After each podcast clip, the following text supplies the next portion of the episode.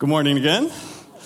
Uh, I really am so grateful you've chosen to join us this morning on campus, or if you've chosen to join us online. It, it's a good choice. I'm not sure what was happening in the living room of people who are watching, but we were cranking in here, yes? Because it was a good, good reminder. Our four words in God we trust, right? That's what we said last week, and that's what we say this week. In God we trust. And so uh, it's good to be under the authority of a sovereign, good, wise God. No fear there.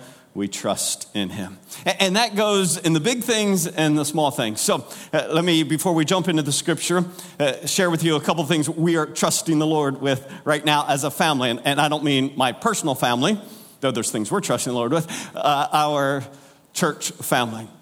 A couple changes coming. First, our associate pastor, Ryan Jorgensen, uh, believes uh, that he is called and gifted, and we agree to be a lead pastor.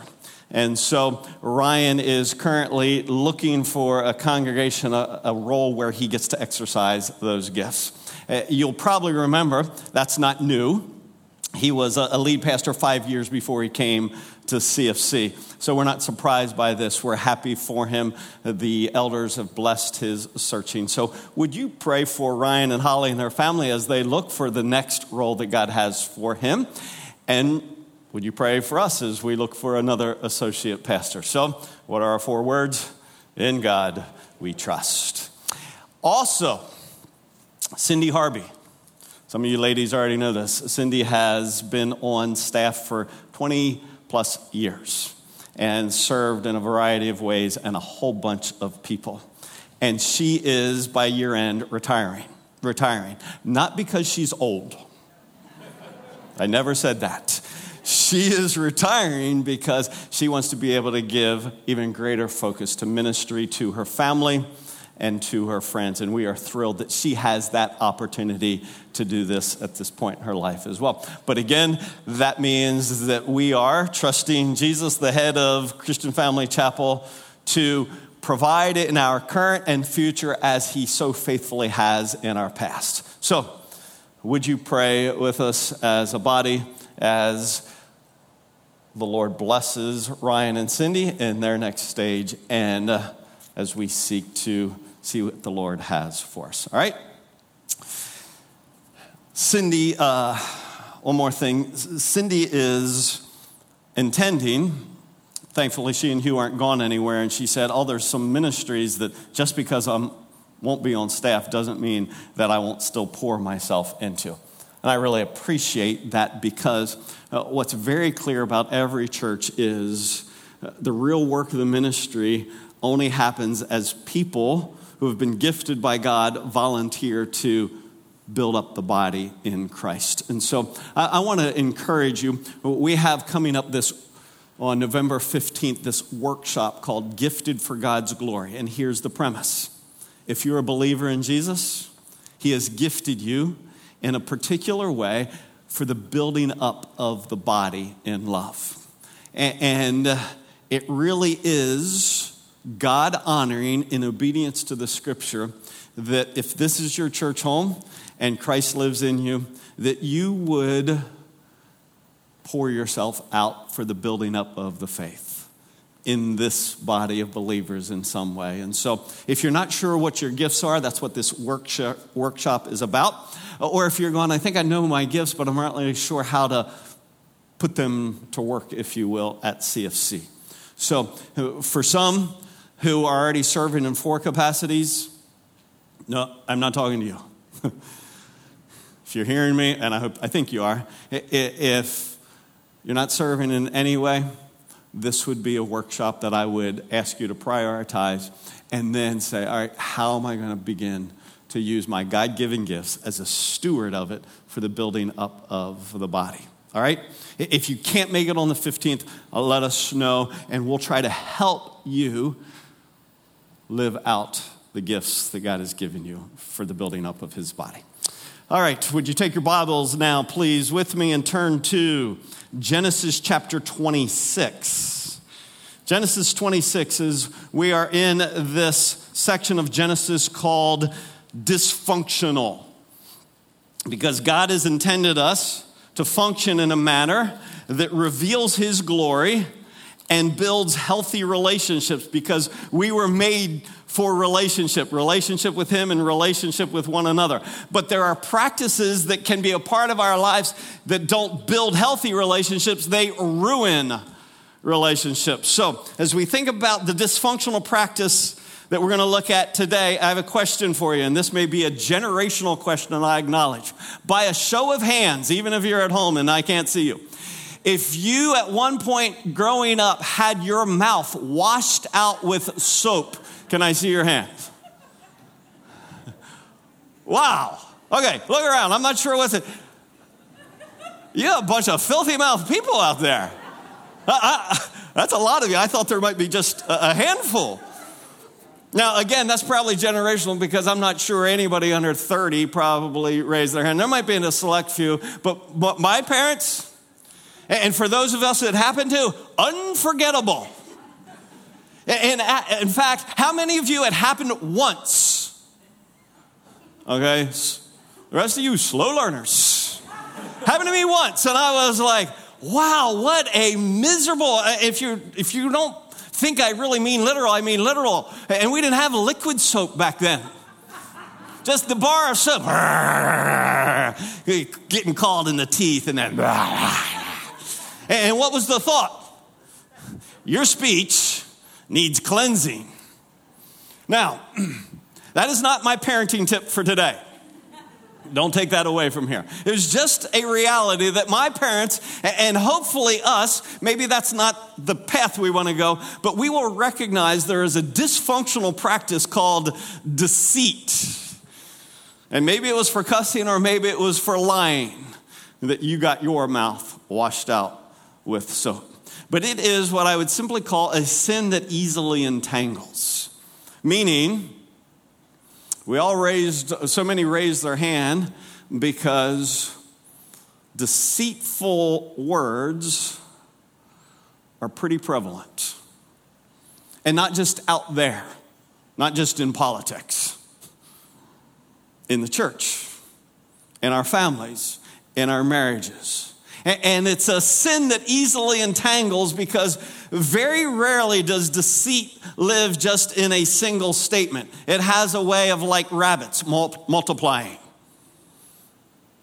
And so it can entangle our lives.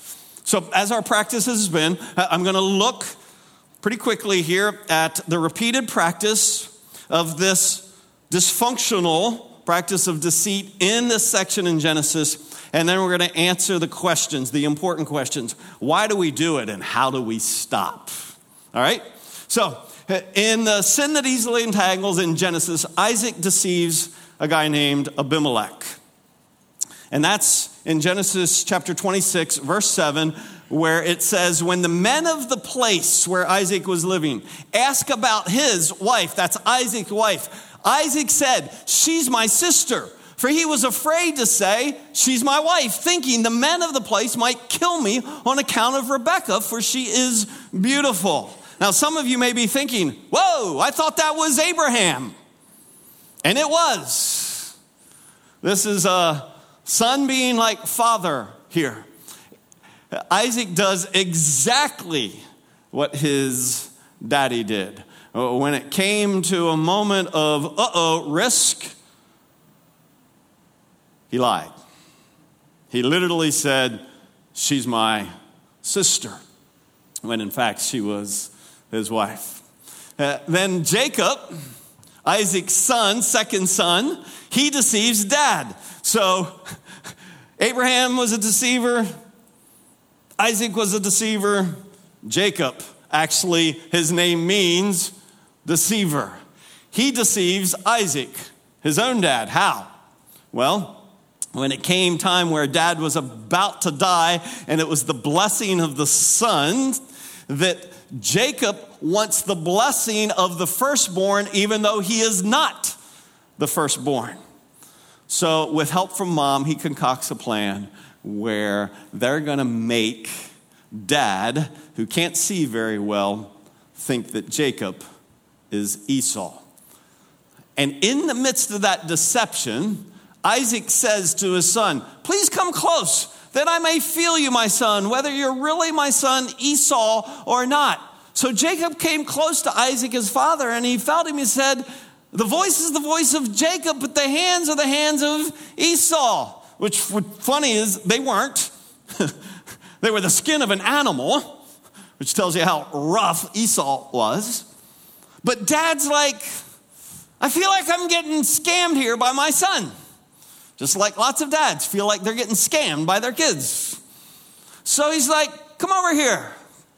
My, my ears are telling me one thing. Let me tell, see what my touch tells me. And he gets conflicting messages. So he asks him outright, Are you really my son Esau? And Jacob says, I am. See, uh, all, probably all of us have hit, hit that place where we've tried to craftily deceive, and then we're asked point blank Are you telling the truth or are you lying? And in that moment of decision, what's Jacob do? He outright lies to dad. I am, when he wasn't. Jacob then is deceived by his uncle. It's almost like lies flourish in families. Think about that one. How's that happen? Well, Jacob wants to marry Laban's daughter Rachel, but here's what Laban does to him.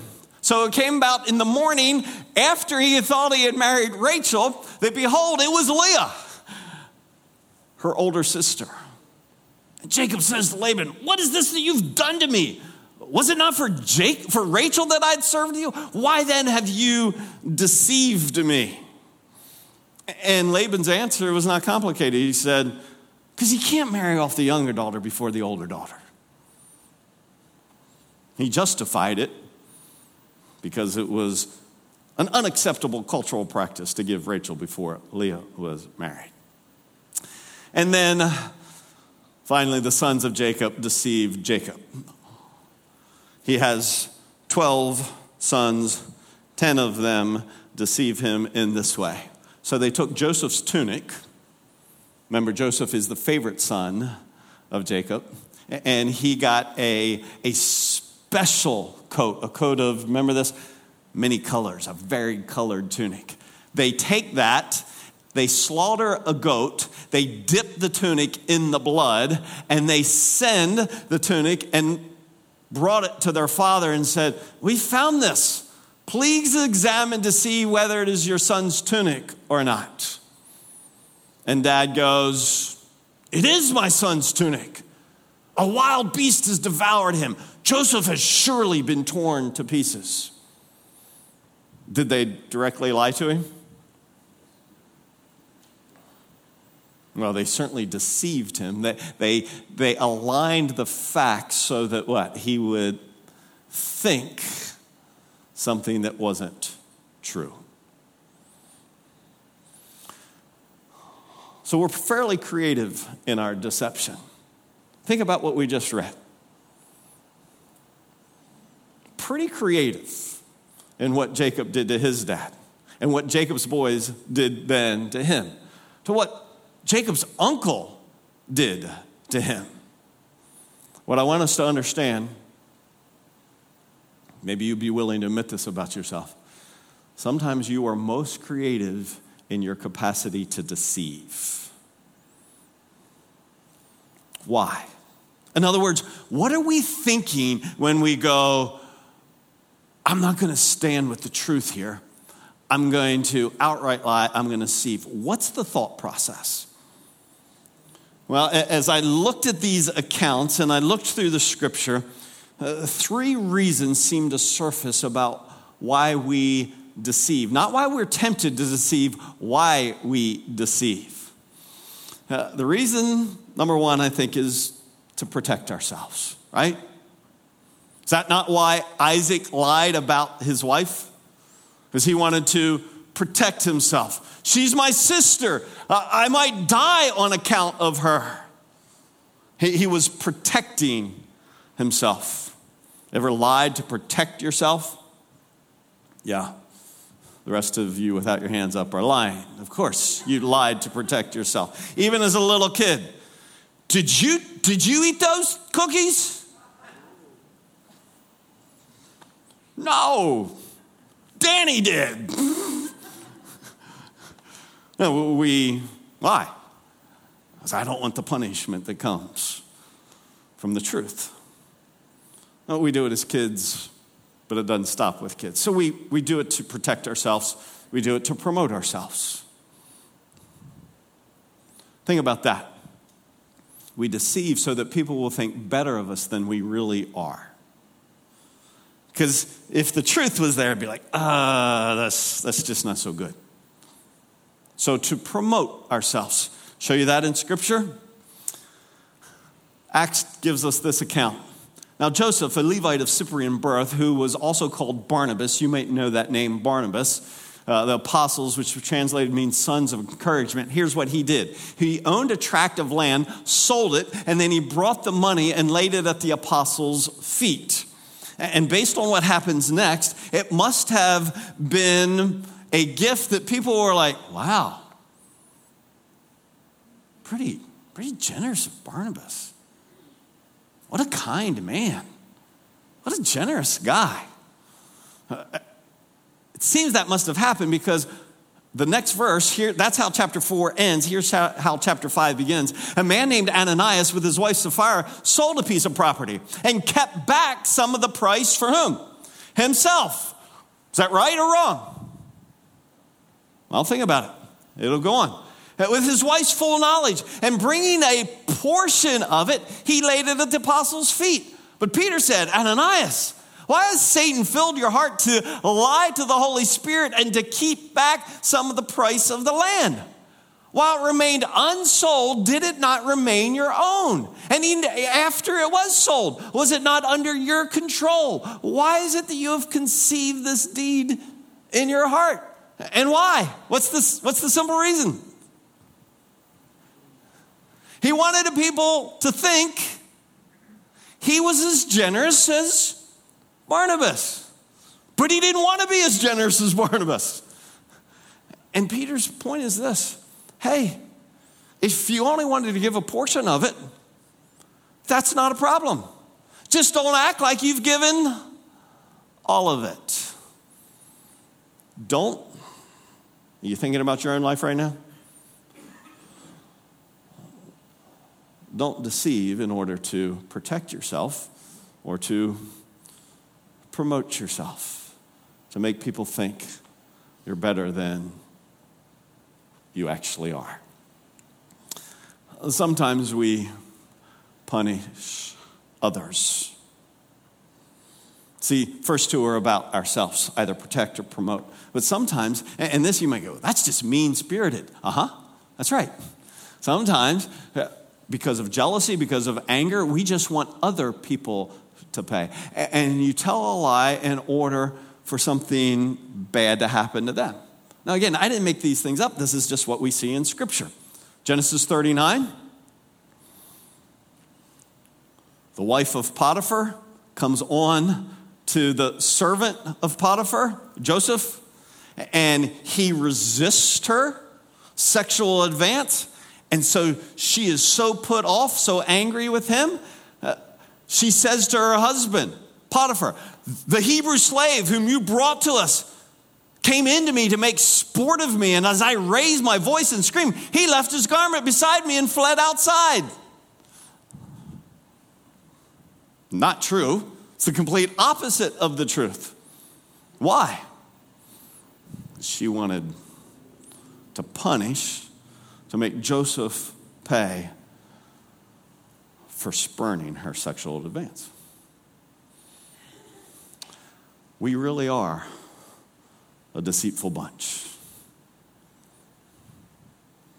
Because I think really, if, if we're willing to even be honest about a sermon about honesty, we can see over the course of our lives how the temptation to protect, promote, or punish has led to deception.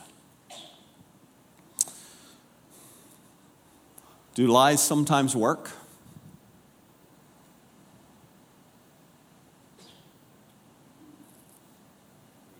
Absolutely, folks. Joseph ended up in prison. Lies work. Did Jacob think his boy Joseph was dead? Uh huh. Did Abimelech think, oh, your sister's a looker? yeah. Lies sometimes work. And sometimes they they don't. And they blow up in our face. So I want us to think just real quickly what are the consequences of lies that don't work? In other words, they get exposed. You intentionally deceive to protect, promote, or punish, and you get busted. You get exposed. That you were not a truth teller, that you were a deceiver. What happens? Well, two things happen trust now is broken between you and others you relate with, right? Uh, going forward, what's the question? You telling the truth? Because you didn't the last time, or you didn't six months ago. From that point forward, the marriage or the parent child or the sibling or, or the boss employee employer relationship it, it's friendship it's damaged right there's broken trust going forward but it's just not about broken trust going forward. What's it about? It's about suspicious doubt about everything in the past now.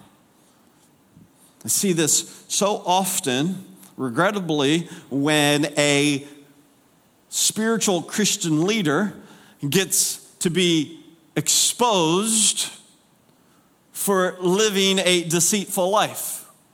And then the question is well, what else was going on?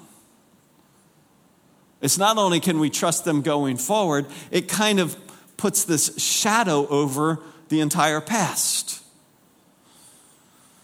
I only want us to think that because in the moment we deceive or we lie, we're not seeing clearly what happens once it's exposed, the damage it does to the relationship.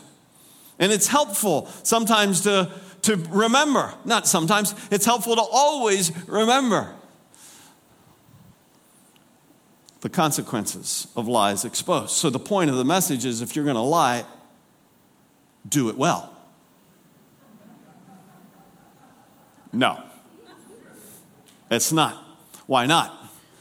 Because are there consequences for lies that work? Yeah.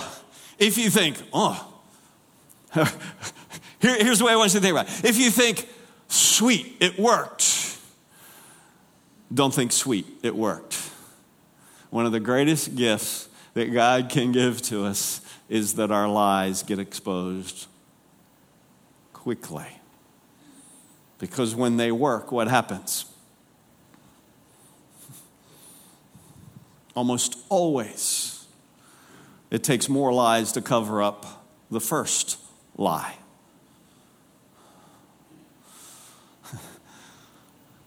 You see, it's not a gift to be a good liar, unless, of course, you're playing a game. Sure, there's games that uh, maybe you go, oh, never play games with lying. Well, as long as you can understand when the game begins and when the game ends. But I play games with some of my family members where I'm like, you're a scary good liar. It makes me a little nervous when the game's over.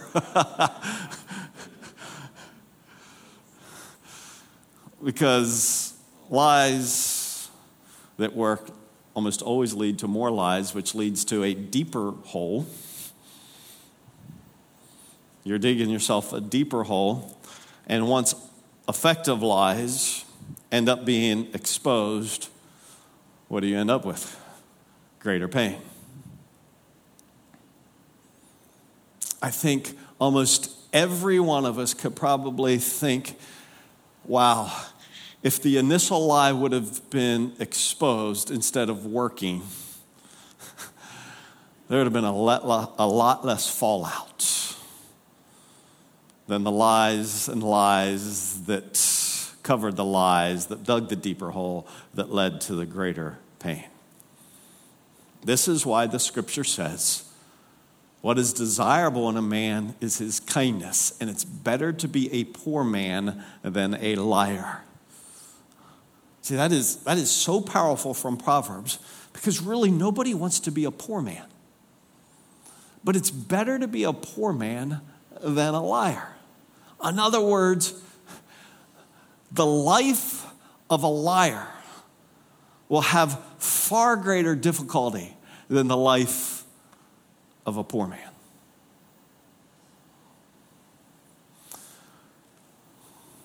Which leads us to a point now. To some varying degree, if currently, right now, uh, there is deception going on. And it didn't just start yesterday, it started six months ago, or last year, or 10 years ago. And you have been covering, covering, covering, covering the sin that so easily entangles. Look up here if you would. You ever felt like you're, you're now in the straitjacket of your lies? How do you break out of that tangled web? Because I don't think I've told you, I may have put some words to things you've never really thought of, but I probably haven't told you anything that you didn't go, yeah, I know that. We kind of all know why we lie, whether we ever put it in three P's or not.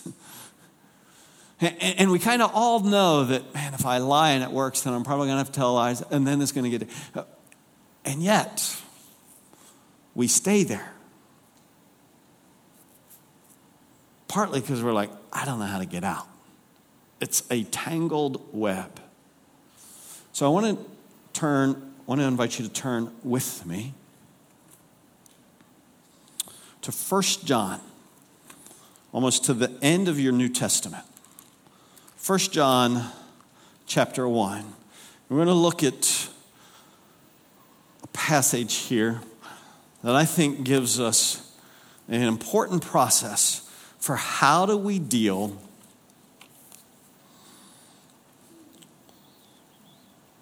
with our lies? How do we escape this tangled web? And your message memo, if you printed it out, might have uh, verses six through nine. I'm actually going to start at verse five in this how to escape your tangled web. John writes, This is the message we have heard from him and announce to you that God is light. That's an important. This is why we're starting in verse 5. God is light, and in him there is no darkness at all. Now, that's the picture. Watch how that picture unfolds.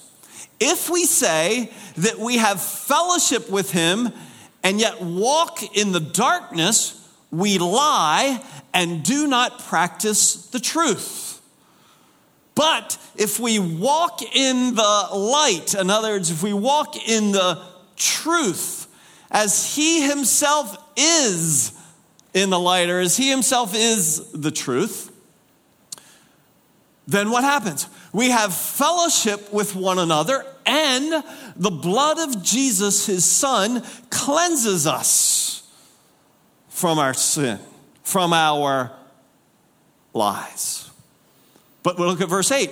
If we say we have no sin, who are we deceiving? We're deceiving ourselves, and the truth is not in us. If we confess our sins, if we don't hide them and don't deny them, but we confess them, He is faithful and righteous to forgive us our sins and to cleanse us from all unrighteousness. Now, this passage is bigger than purely about lies and deception. But it gives us some very clear picture of what it means for us to escape the tangled web of our lies. And it begins with this humility. Humility that we see ourselves honestly. We see ourselves for who we are. See, I hope you captured. It all begins with what he says there in verse 8. If we say we have no sin, who are we deceiving? Ourselves. If we're going to break the tangled web of lies, it begins by acknowledging before I deceive you, I first deceived me. Now, don't miss that. Before I deceived you, I deceived myself in thinking that protecting myself, promoting myself, or punishing you is a better choice than telling the truth. I had to deceive me before I'm going to deceive you. And sometimes we become so habitual in our commitment to protect and promote and to punish that we actually lose any sense of reality of the lies we say. We become so adept at justifying why we should protect ourselves, promote ourselves, or punish the other person that we lose sight of the reality of who we are. Very practically, until there's humility in my heart, I'm never going to break out of my tangled web because it's my pride that's keeping me there.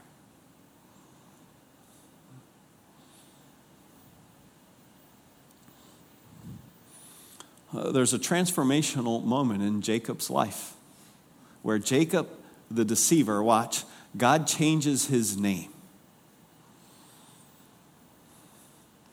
And that's, that's a transformation that's going to have to happen in all of us if we're going to break out of our tangled web and acknowledge who we have acted like and who we are in God.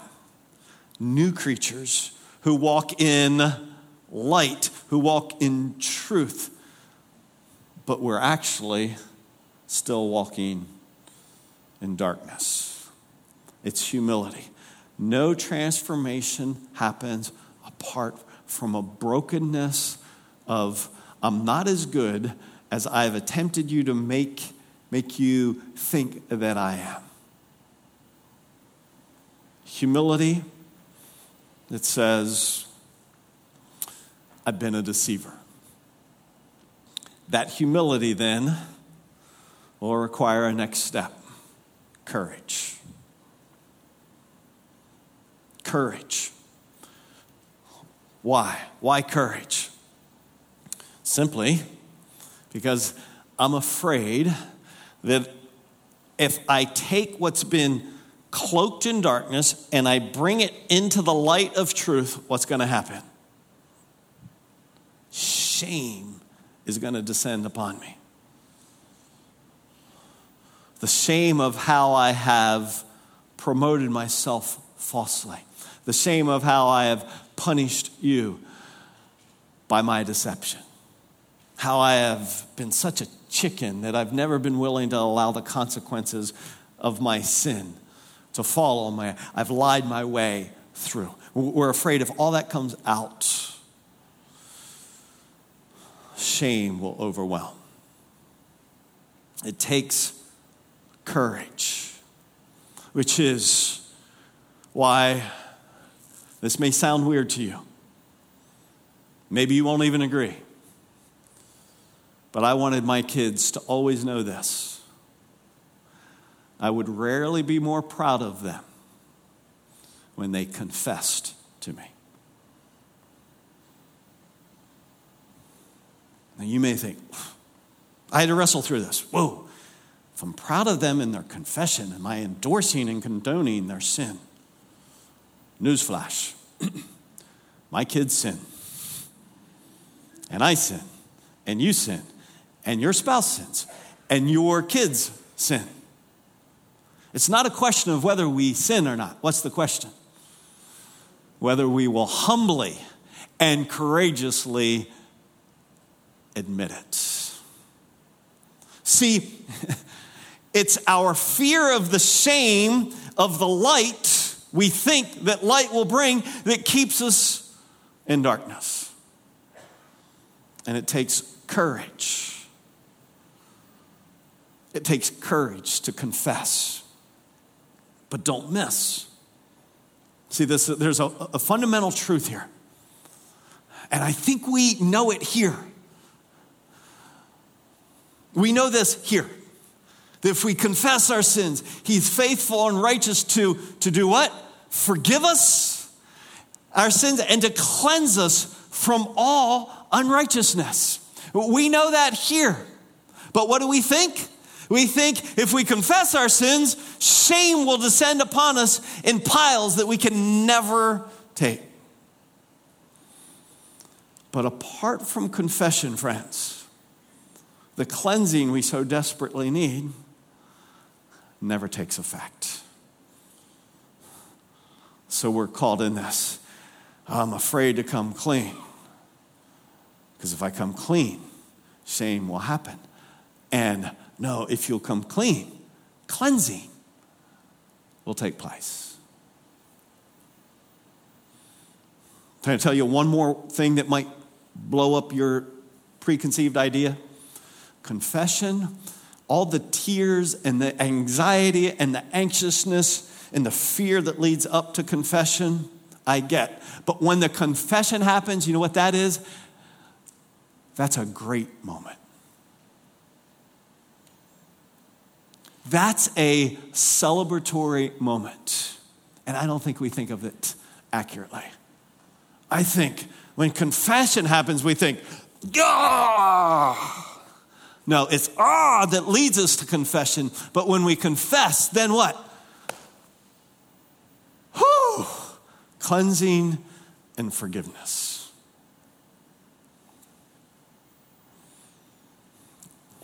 Which is ruling?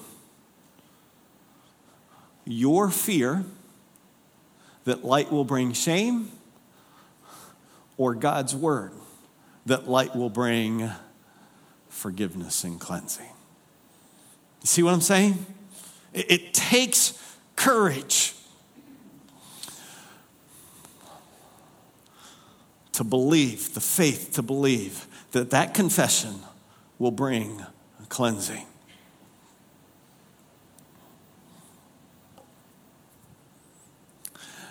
Hopefully, all of us can testify until we have confessed. And then I was like, oh, I experienced the joy of cleansing. years ago in a room, three men, two of us with a guy who is lying. And we know he's lying, but he won't admit that he's lying. And there's just this brokenness and tension.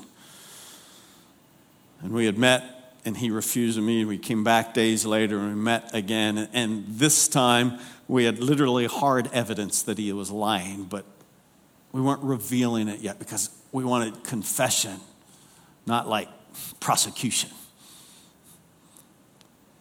And there was this moment where you could see the Lord break him. And he was like, You're right. I've been lying. I did exactly what you said. And I stood up and said, Praise the Lord. And both of them looked at me like, You're an idiot. And so then I sat down real fast, thinking, I must be an idiot. And I, I, had this conflict in me at that moment. Why did I do that? And was that wrong? But I gotta tell you, I've looked back and thought, no, my heart was right on target at that moment. That was a celebratory moment because now, with confession, God can finally, finally work, forgiveness, cleansing. You see what I'm saying? We have this fear that this is to be terrible. And if I admit, they're to go, You lousy slug, you. And we'll talk about this in a moment. Sometimes that's what we do. And so, in this truth telling, we need to learn to not only tell truth, we need to learn to be able to receive truth. Because sometimes we can make it hard for people to tell the truth.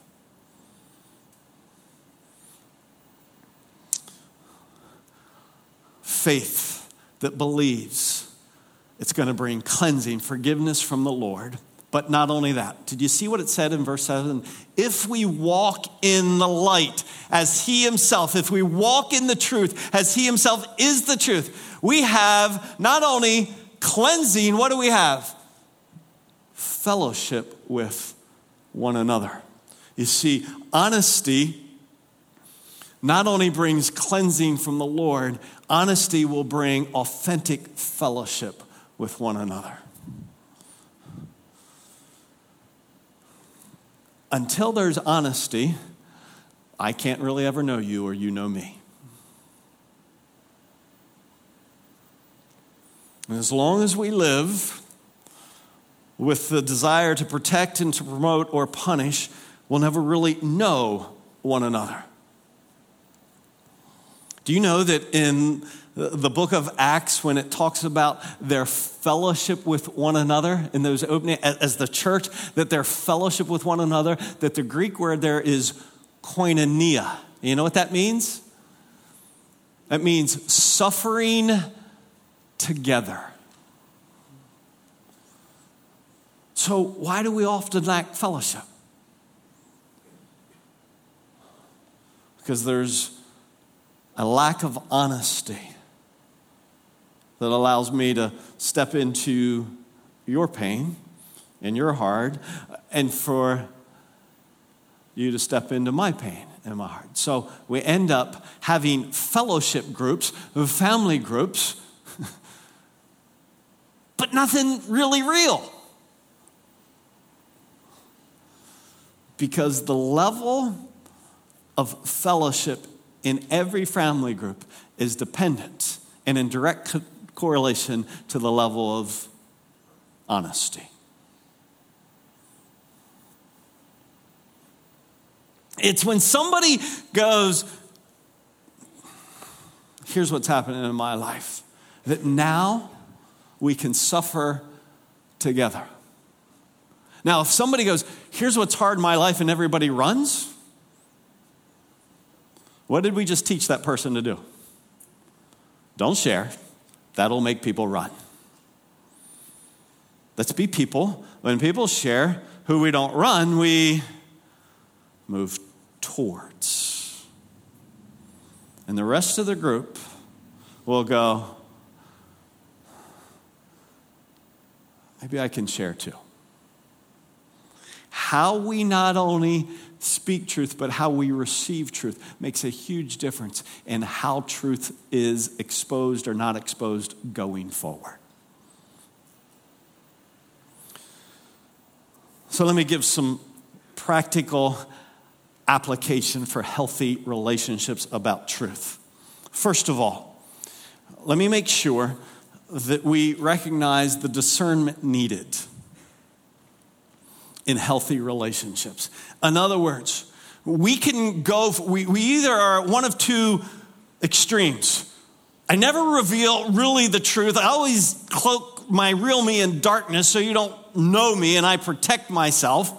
Or I get in my head, okay, I'm committed to truth, and I think, therefore, it's all truth all the time to everybody. You ever known that person? A lack of discernment. Let me give you an extreme example. Jackie and I are with another couple at a restaurant here in Mandarin. Uh, we stop in for dinner, and the waitress comes up to the table and she goes, Hey, I'm so and so. I can't remember her name. She tells us her name. Uh, how can I help you? And we go, Hey, hey, how you doing? And, and just, you know, how you doing? I'm really not feeling very well tonight. Now, this was pre COVID, but imagine this was during COVID. Well, uh, you know, I got this like cough and little fever. No, she, do you ever really want to hear your waitress say to you, I'm really not doing very, very well, and, I, am not feeling well? You think, hmm, maybe you should go home and have somebody else deliver the food to my table. Right? So she says, I'm not feeling very well. Oh, I'm sorry. Uh, I hope you feel better. Well, actually, she says, I have a drinking problem. We're 10 seconds in, max, to our relationship. Have a drinking problem. Now, did she need to tell somebody that? Yes. Her customers 10 seconds in? Probably not. But it hit an all time extreme when she took a knee and said, Actually, I have an infection. And told us what type, which I'm not going to tell you because that's just way too much. Right? And we're thinking, wow, there needs relationship here, but not that level right now in this place. You get it? Now you go, well, that's, that's really extreme. Well, discernment's always needed. This week we're with a couple couples, and the husband very graciously acknowledges a weakness. This wasn't horrible, it was just, uh, I often do this. And I thought as he was saying, oh, that's, that's really kind of courageous of you to speak that weakness. And he's no finished speaking, and his wife goes, No kidding, he's like the worst. And I thought, well, no, I didn't think. I said, No, no, too much. he gets to share his weaknesses. And you don't need to like put it on a microphone or a spotlight. Now, is it true? Yeah, he admitted it was true. Was it true that she had a drinking problem and an infection? Yes. I mean, I'm assuming it was true. Why else would she tell me that? But all truth is not needed at all. Here we go. That's so obvious. But if you exercise discernment, we need to think of what it says in Ephesians 4:29. We'll look at this more next week. Let no unwholesome word proceed from your mouth, but only such a word as is good for education according to the need of the moment, so that it will give grace to those who hear. See, it's not just about I tell the truth all the time to everybody, there's discernment needed.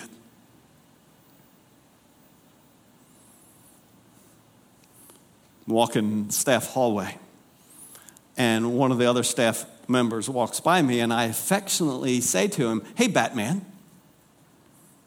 And he turns around and he says, Did you just call me Fat Man? and I laughed. I was like, No, I didn't call you, I called you Batman. And even if you were fat, is that really what I think you'd think I would say walking down the, hey, fat man? And if he was fat, would it be good for me to tell him the truth every day in the staff? Oh, hey, fat man. Hey, fat man. Call you fat man until you're not fat man anymore. Then you would go, that's so stupid, Doug. Of course, no, no one would ever do that. Actually, some would. Under what guise? We speak the truth. We use discernment, love, and what else? grace. Here we go. How much, to whom, when? Those are good questions. Those are legitimate, biblical, loving questions to ask about when we speak the truth. Yes, folks, I want us, I want us to, to understand that relationship is built on honesty. But we're not equally honest to everybody about everything, right? I mean, suppose my young families group shows up at my house tonight and it's been two weeks, so I go, hey, how y'all doing? And the husband goes, it's terrible. She won't have sex with me. And she goes, well, he's been looking at porn. Oh, even if it's true. Right now, with the 22 of us on my side porch, number one, you broke the rule. If he goes, not well, I've been looking at porn. It's probably too much, but at least he said it. See, we, here's a principle that I think is good to think about relationship. On a Sunday morning with hundreds, my goal, I want to know your name. In my family group, I want to know your life. In an accountability partner, I want to know your heart. You see what I'm saying? There, there is how much to whom, when. And grace must abound. Can't say this enough for us. Grace must abound. What I mean by that? As those who have been chosen of God, holy and beloved, put on a heart of compassion, kindness, humility, gentleness, and patience. Those are all expressions of grace, aren't they? Listen to this. When someone brings truth to you, have a heart of compassion, kindness, humility, gentleness, and patience. One of the first things I want to say when somebody brings confession to me is not, You did what? Or, How could you do that? Or, I thought you were better than that. You know what I want to say? And I hope you'll learn to say? Thanks for sharing that. I, know that was so hard to actually admit to compassion, kindness, gentleness. Don't go, hey, it's no big deal. It, because when somebody confesses something, it can feel a little awkward. Don't say, it's no big deal. Grace doesn't ignore sin, grace acknowledges temptation's real, and weakness is real, and failure is real. And the human heart wants to keep it in darkness. And you, by faith and courage, brought out in the light. Way to go.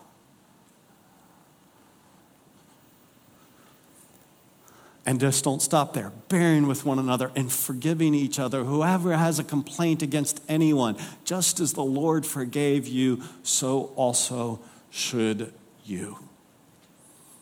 As recipients of the grace of God, we give grace. An ungracious person makes it hard to be honest with. That's not an excuse. It's not an excuse to lie. But a gracious person helps a person who, who wants to be courageous to be courageous.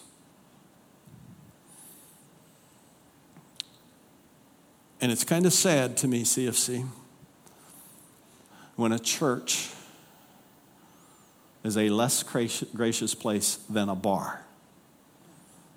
Do you know why people tell the truth at the bar? Because they're not going to get whacked with the judgment and condemnation. And you know why people hide at the church? Because they're afraid that if they take a courageous step, there won't be grace. Now, did I say ignore sin? I'm not saying the bar is the ideal. I'm saying let's acknowledge sin as sin. And I sin. And I fail. And I need cleansing. And I need forgiveness. And because I've received it, I give it. When there is grace abounds, then honesty can come clean and fellowship can happen. See, it's a celebratory moment. Uh, Matt and Isaac over in North led us in this, this song we learned this morning. There's a Savior, there's a King, there's a power beyond defeat. This is the good news his name is Jesus. There's a healer, there's a friend, there's a mercy, say it with me, that never ends. Say it with me again. There's a mercy that never ends. This is the good news. His name is Jesus. Hey, uh, I want us to join our hearts together as we declare, as we learned at the beginning, that there is good news here, and that is that grace abounds, that you and I do not need to stay in darkness. We can step into light, believing by faith that there's a Savior, a healer his name is Jesus. So maybe you would bow right there where you are and you would humbly take the first step right now and admit to your God what you've been trying to hide. Maybe even you know you know he knows, but you just don't want to admit it, to confess it to him. Would you confess to Him right now? Believing He's a healer, He's a Savior, a forgiver, merciful and gracious.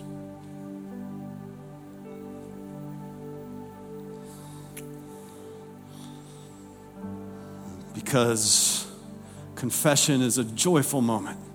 Would you stand and let's declare this together joyfully to our Savior?